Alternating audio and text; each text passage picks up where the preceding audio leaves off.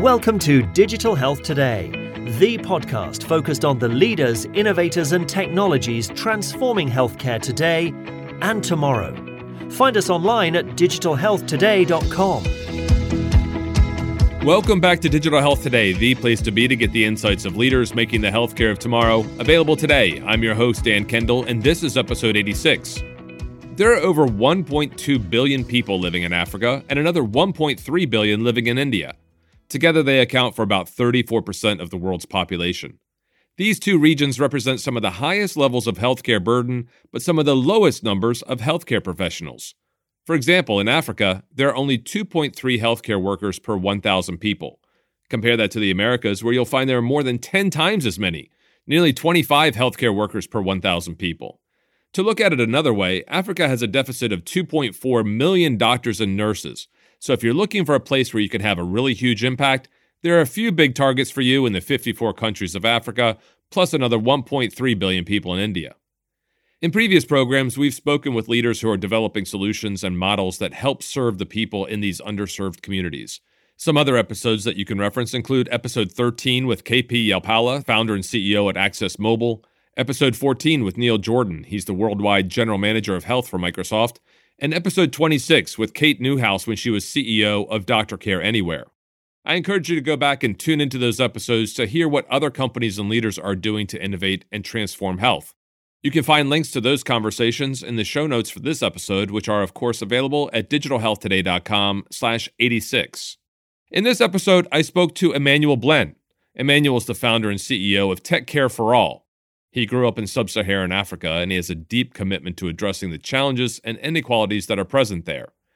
In 2017, after 20 years of service in the pharmaceutical industry, Emmanuel decided to invest his energy in changing health outcomes in the poorest corners of our world. He created a for profit social impact company called Tech Care for All, whose goal is to accelerate digital health in Africa and Asia as a key enabler to improving health outcomes in underserved communities. His vision is to bridge the very best digital health innovation that's happening across the US, Asia, Europe, and Africa. Emmanuel is a digital health and social impact entrepreneur, and he lives in Brussels with his wife and four children. You can pick up the notes, links, and other details from this conversation by visiting digitalhealthtoday.com forward slash 86. And now, without further ado, let's tune into the conversation with Emmanuel Blin of Tech Care for All. Emmanuel, thanks for joining me and welcome to the program. Thank you, Dan. Emmanuel, you and I connected in January of this year at the Startup Health Festival that was in San Francisco, just at the start of the JP Morgan Healthcare Conference. And I was really taken by the talk that you gave on stage. I actually looked for the video of that talk, but I couldn't find it. If that does become available, I will make sure that I, I link it into the show notes. But I was really moved by what you're working on.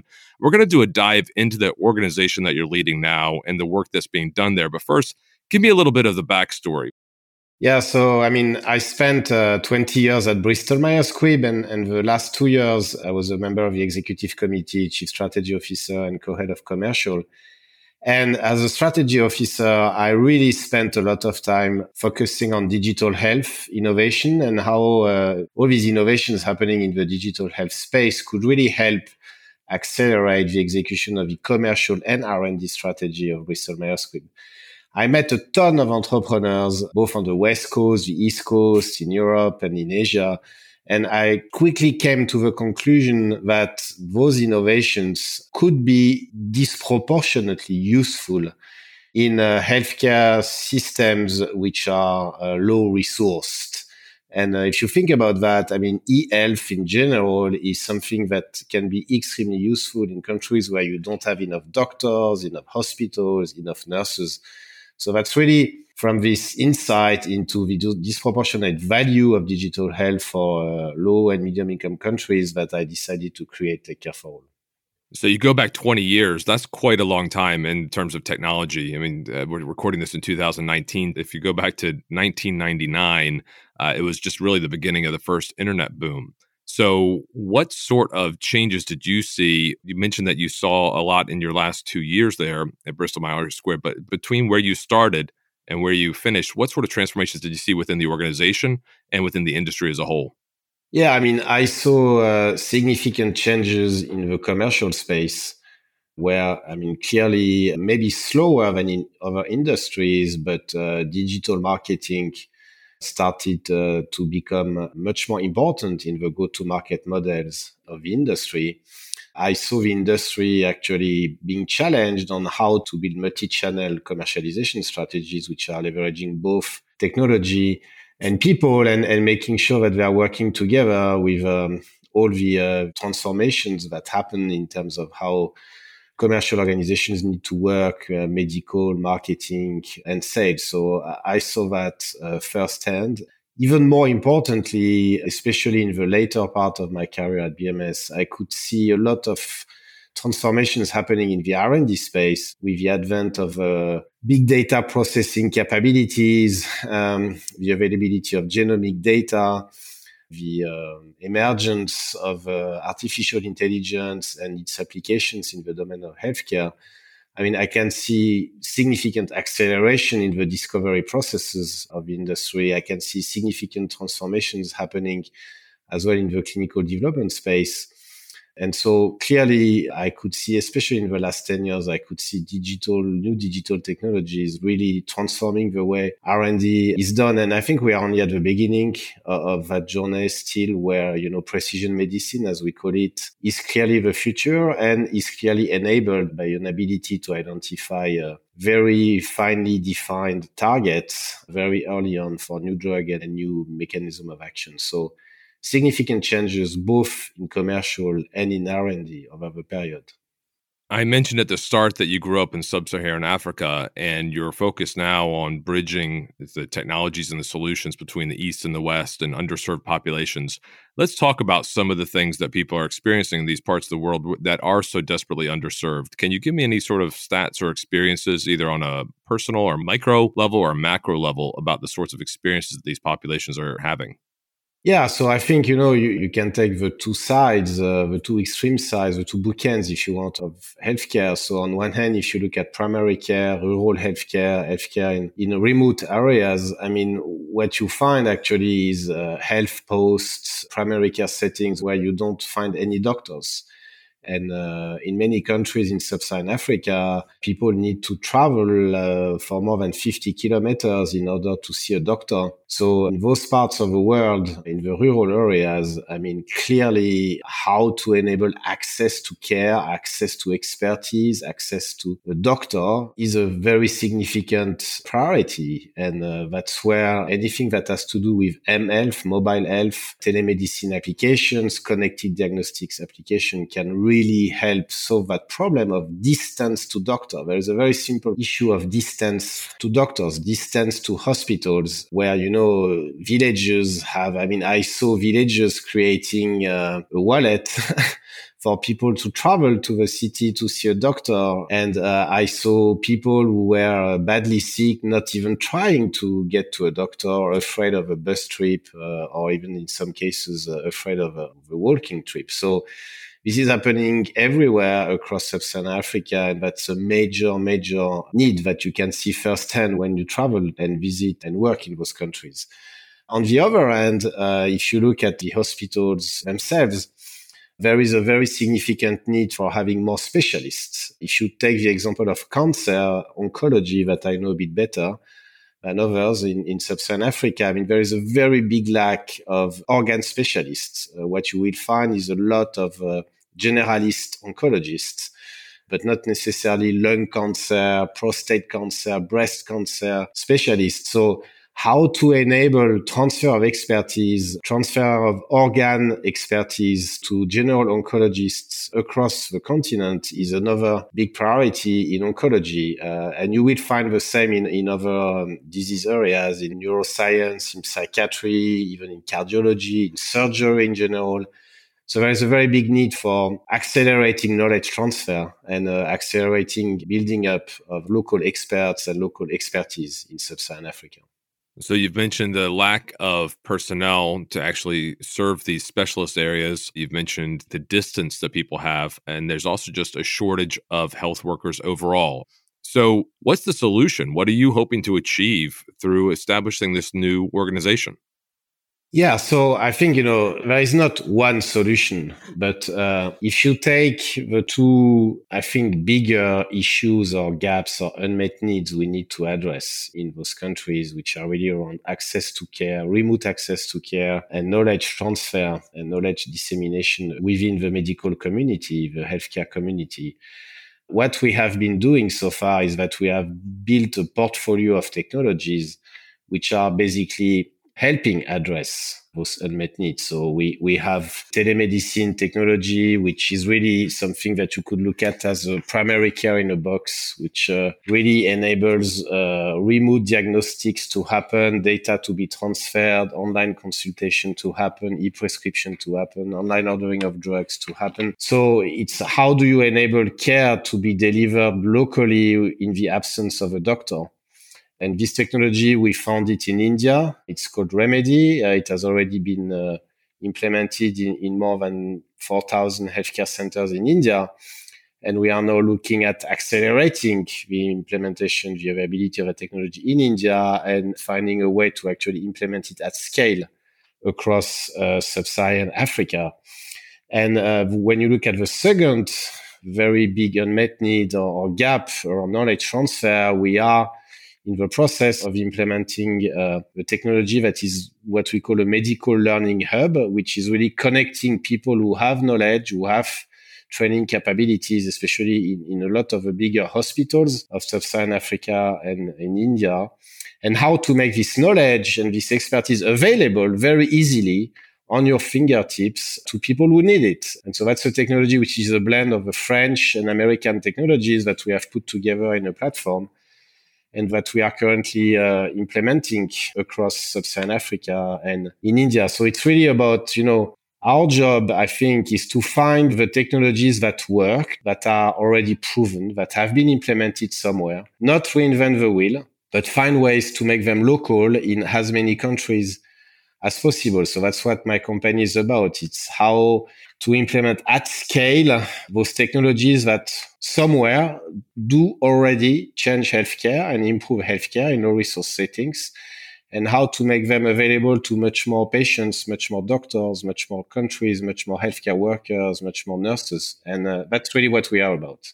So, but how do you do that? I mean, everyone who's listening, uh, most of the people I imagine who's listening want to do that in some capacity. They want to look at what's available in terms of the latest technology and they want to find ways to put it into practice or to have their product put into practice. So, given the areas of the world and the sort of challenges that you're facing, what's unique about that and how do you address that in a unique way? Because you found these solutions, you found this remedy, you found this medical learning hub and then what are some of the things that you have to address that perhaps we don't have to address where we have the luxury of other systems that are already put in place? Yeah. So, I mean, clearly, you know, first of all, we are not spending our money on developing technologies that do already exist. So we are spending our money on building local operations that enable the implementation of those technologies in multiple countries. So we have operations in India, we have operations in West Africa out of our Dakar regional office in Senegal, and we have operations in Eastern Africa out of our regional office based in Nairobi. So we have been investing in building local footprint. And in addition to that, we have been investing in building partnerships with local companies, IT companies, which have already a footprint in the regions where we operate. So for West Africa, we are partnered with a company called Neurotech, which is uh, based in Dakar but has operations across West Africa. In Nairobi, we are partnered with a company called Savannah Informatics, which has operations across Eastern Africa. And in India, we are partnered with a company called Bridio, which is a very significant Indian IT company. So we are actually allocating our own resources not to redevelop tools and technologies that have already been developed. We are spending some of our capital to actually localize them but much more importantly, we are spending our money in terms of building the commercialization and implementation capabilities that are needed locally, because at the end of the day, healthcare ecosystems are local. So you need to have local operations. You need to have a network of local partners and operations who can actually implement in their local context. So that's the first thing that is very specific about our company. The second one is really about there needs to be money. You need to look at how do you finance implementation in a sustainable way. So where we are as well somehow specific is that we are really uh, focusing on bringing the private sector on board from pharma to medtech to insurance companies to telecom companies to banking firms. We are really uh, working with those corporations to really help them leverage these innovations in digital health to serve their own strategies and their own business goals. And whilst doing it, really improving healthcare in those countries. So that's, that's a clear area of focus. I'm speaking with Emmanuel Blin, the founder and CEO of Tech Care for All, a social impact organization that's focused on improving outcomes in underserved areas by delivering technology and training. We'll take a short break to hear from one of our sponsors, an organization whose support enables us to do what we do here share the stories, knowledge, and experiences of leaders that are working to transform health for billions of people around the world.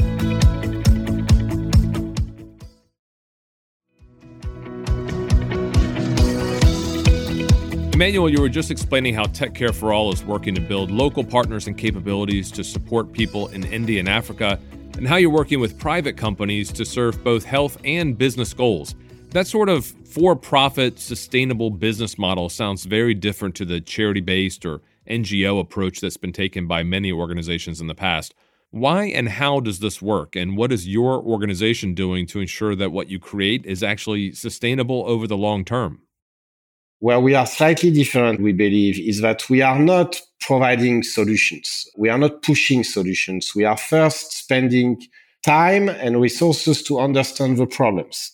It's not like solution is looking for a problem. So we are uh, making the effort anytime we are uh, working with a partner, a potential customer, whether it's a private company or a government or a public healthcare system, we are really spending the time that we think is needed to really understand the problem that needs to be addressed. So, for example, we are currently working with the government of Senegal on really understanding, you know, how they should go about implementing telemedicine in the country. How should they go about implementing an electronic patient file in the country? And instead of pushing our solutions, we are first spending a lot of time with the government, with all the key stakeholders in the country, really understanding what, what are really the issues we need to solve. So that's why, by the way, I have a partnership with a consulting firm uh, that is based both in France and in Morocco to really help us do that. It's called Care and Partners.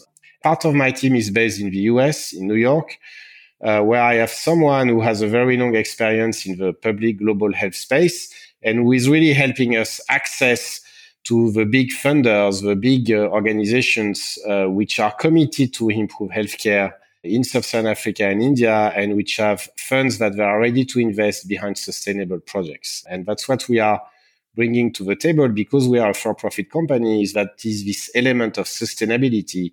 I need to be sustainable as a company. So I need to build projects and I need to implement projects that are designed as being sustainable. We first spoke about this sort of issue back on episode 13 in the podcast with KP Yalpala, who's the founder and CEO of Access Mobile. Uh, he's a first generation Ghanaian American, if I'm saying that correctly. I hope he'll forgive me if I'm saying it incorrectly. But he he actually worked for, I think it was the Clinton Foundation and a few other charities, uh, NGOs, trying to get work done at the coalface there in Africa, and then uh, realized that there was a sustainable business model that could actually be utilized instead. If Coca Cola can get uh, their products into the, the center of Africa, then why can't we get the medications and things that we need into some of these regions? So I'm glad that you've taken this sort of approach, this sort of business mindset to it. But uh, the big question that a lot of people have is, well, how do you actually commercialize? How do you actually put in place a business model that is sustainable? You've got these organizations that have these goals for their companies and for their investments. How do you actually put that into practice with the level of need and the lack of resources that exist in communities like this? Yeah, so we are working on uh, on three pillars here to make things sustainable. So the number one is innovative financing. So there are quite a lot of mechanisms today available when it comes to social impact bonds, development impact bonds, which are enabling the funding of sustainable solutions where you need to deliver results and KPIs uh, in order for the investors to get their money back and in order for the government or, or big private corporation to take the tab if they have the evidence that actually what you have been doing for five, seven years is working and delivering results and really improving healthcare. So that's why we are in partnership with an organization called COIS, which is one of our investors in India and uh, which is helping us work on those uh, innovative financing mechanisms for some of our projects. So that's the number one pillar of how do you build sustainable business models. The second one is really working with private for profit companies, corporations, because the day you are embedded in a business model that works for them, you know that there is a better chance that what you are doing is sustainable. And the third one is clearly whenever we are doing something, we are focused on building the evidence and the data that governments will need at some point to take the project back and decide to finance it. So one of the biggest issues in, in public health, in global health projects in those countries is that you do something for two, three, five years. And at the end of that, there is really no evidence and no data that you can supply back to payers to tell them, hey, this is good usage of your money. This is a good investment. There is a real return. You are creating jobs. You are creating GDP. You are creating economic activity. You are improving health outcomes. So there are very hard nosed reasons and significant reasons to continue push and make the, the implementation really sustainable. So these are really the three dimensions, innovative financing, bringing the private sector as much as we can, and then building the evidence and the data that people need to continue to finance over time. Sounds like a great initiative and a great organization, and we wish you a lot of luck. The last question I have for you uh, is that you know we have a very active global community of listeners, and I'd like to know what is it that you need? How can people get involved, and how can they support the work that you're doing? You know, there are really two reasons to reach out to us. You know, one, you are running a healthcare system in uh, in uh, in sub-Saharan uh, Africa or in India, public or private and you think that uh, you need to improve skills in your system and you think that telemedicine is part of infrastructure you need to build, talk to us because we are really focused on those two dimensions of improving outcomes. Uh, one is how to build a better skill base. Second, how to reach uh, populations that are not really reached today. So if you run healthcare systems, private, public, talk to us. And second, you know, if you are a corporation, if you are working within a corporation that is in, in pharma, in medtech, in banking, insurance, telecom, and you think that healthcare can be part of your business model one way or the other, and you think that there is with all these digital innovations, new opportunities to invest, generate revenues and profits on the African continent and in India, talk to us as well because uh, we would be very glad to see how we can partner with you. Emmanuel, I hope you'll come back and give us an update and let us know how things are going. This is a very important problem that you're working to solve, and uh, want to give you all the support that we possibly can to make sure that you're successful in helping the people in these areas. Anything else you want to say before I let you go? No, thank you very much, Dan, and uh, I look forward to continuing this conversation with you as we are making progress. Thank you so much. That was Emmanuel Blin, founder and CEO of Tech Care for All. Their website is tc4a.com, TC, the number four a.com. And of course, you can find that link and the notes from our conversation by visiting digitalhealthtoday.com forward slash 86. While you're looking at your phone, please take a moment to give us a quick review on iTunes or your favorite podcast player. You can also contact me directly with any suggestions or requests. You can find me on email at dan at digitalhealthtoday.com or on Twitter at healthtechdan. As always, thank you for being a part of our community and for doing your part to push the industry forward. Thanks again to my guest, Emmanuel Blin, and of course, many thanks to our sponsors for supporting our work here.